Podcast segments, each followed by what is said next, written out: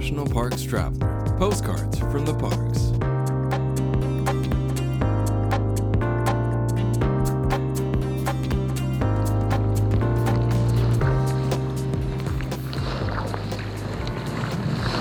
We've made it to the last Saturday in September, and it's a gorgeous one. Blue sky overhead, hardly a cloud in the sky. We headed up to Yellowstone National Park, my wife and I, for the last getaway before fall sets in. We headed out from Grant Village in our kayaks. One last paddle for the season. We pretty much had the lake to ourselves. There were a couple guided kayak outings that went up towards West Thumb and turned back and we just kept going past West Thumb, farther up the shore, working our way north. It's just been a beautiful day.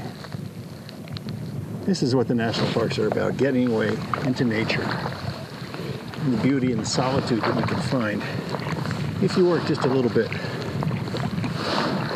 We had hiked the trail around Inspiration Point the day before, and it was crowded. Visitation to Yellowstone is down this year, but you couldn't tell it when you got out into Canyon and hiked along the north rim or the south rim of the Grand Canyon to Yellowstone. Or at Old Faithful, where the boardwalks in the upper geyser basin were just packed with people. But if you have the time and the ability to get out, whether you hike deeper into the backcountry or get out onto one of the lakes in a kayak or a canoe, it really gives you time to think and to re-energize yourself. Forget about everything that went wrong during the summer months. And give yourself a chance to renew and to look forward to the fall season and into the winter.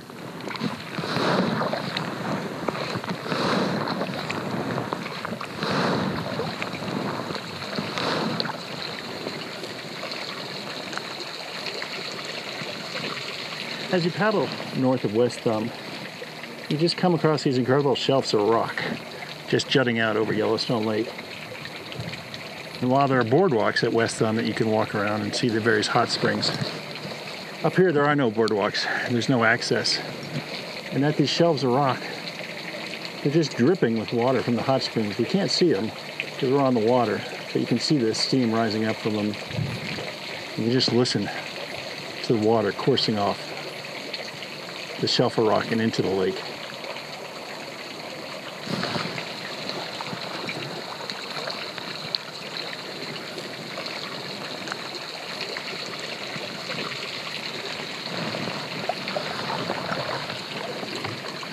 Kayaking is really not that hard. It's a little trickier than canoeing, I suppose, because the uh, boats can be a little tippier. But they do give you another opportunity to get back out into the national parks, into the backcountry, so to speak.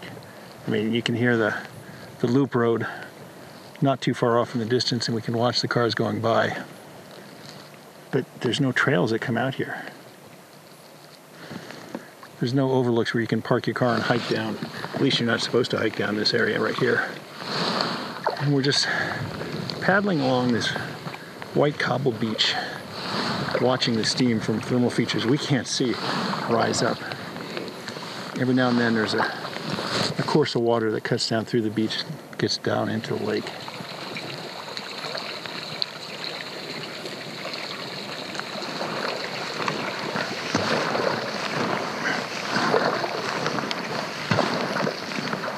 Yellowstone Lake has so many different personalities. We really looked out today. It's calm.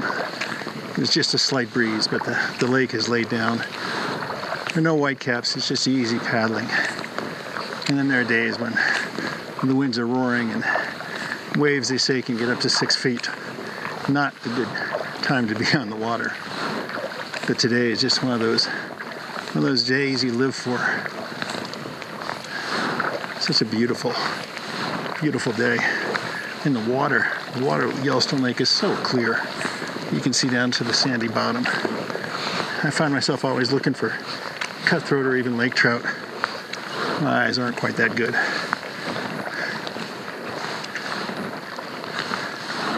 The steam rising from the basin is incredible.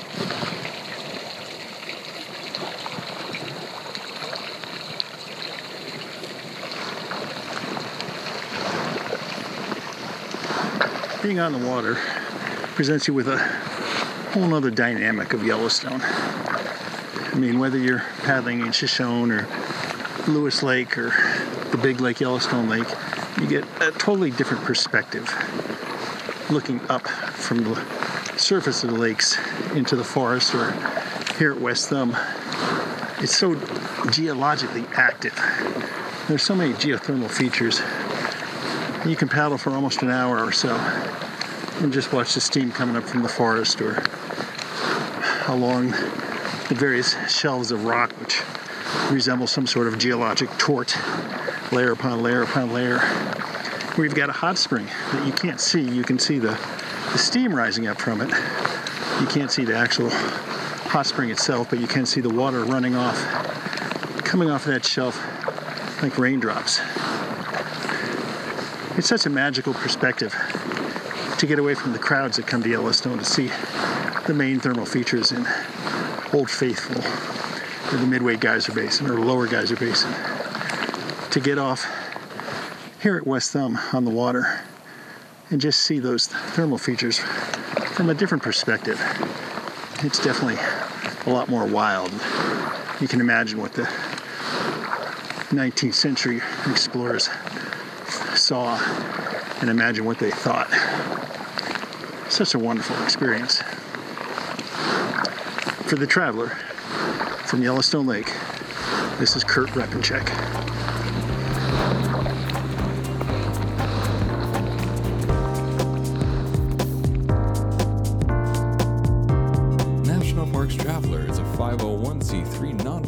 Media organization providing daily editorial coverage of national parks and protected areas. Traveler's coverage is made possible by reader and listener donations. Visit us at nationalparkstraveler.org.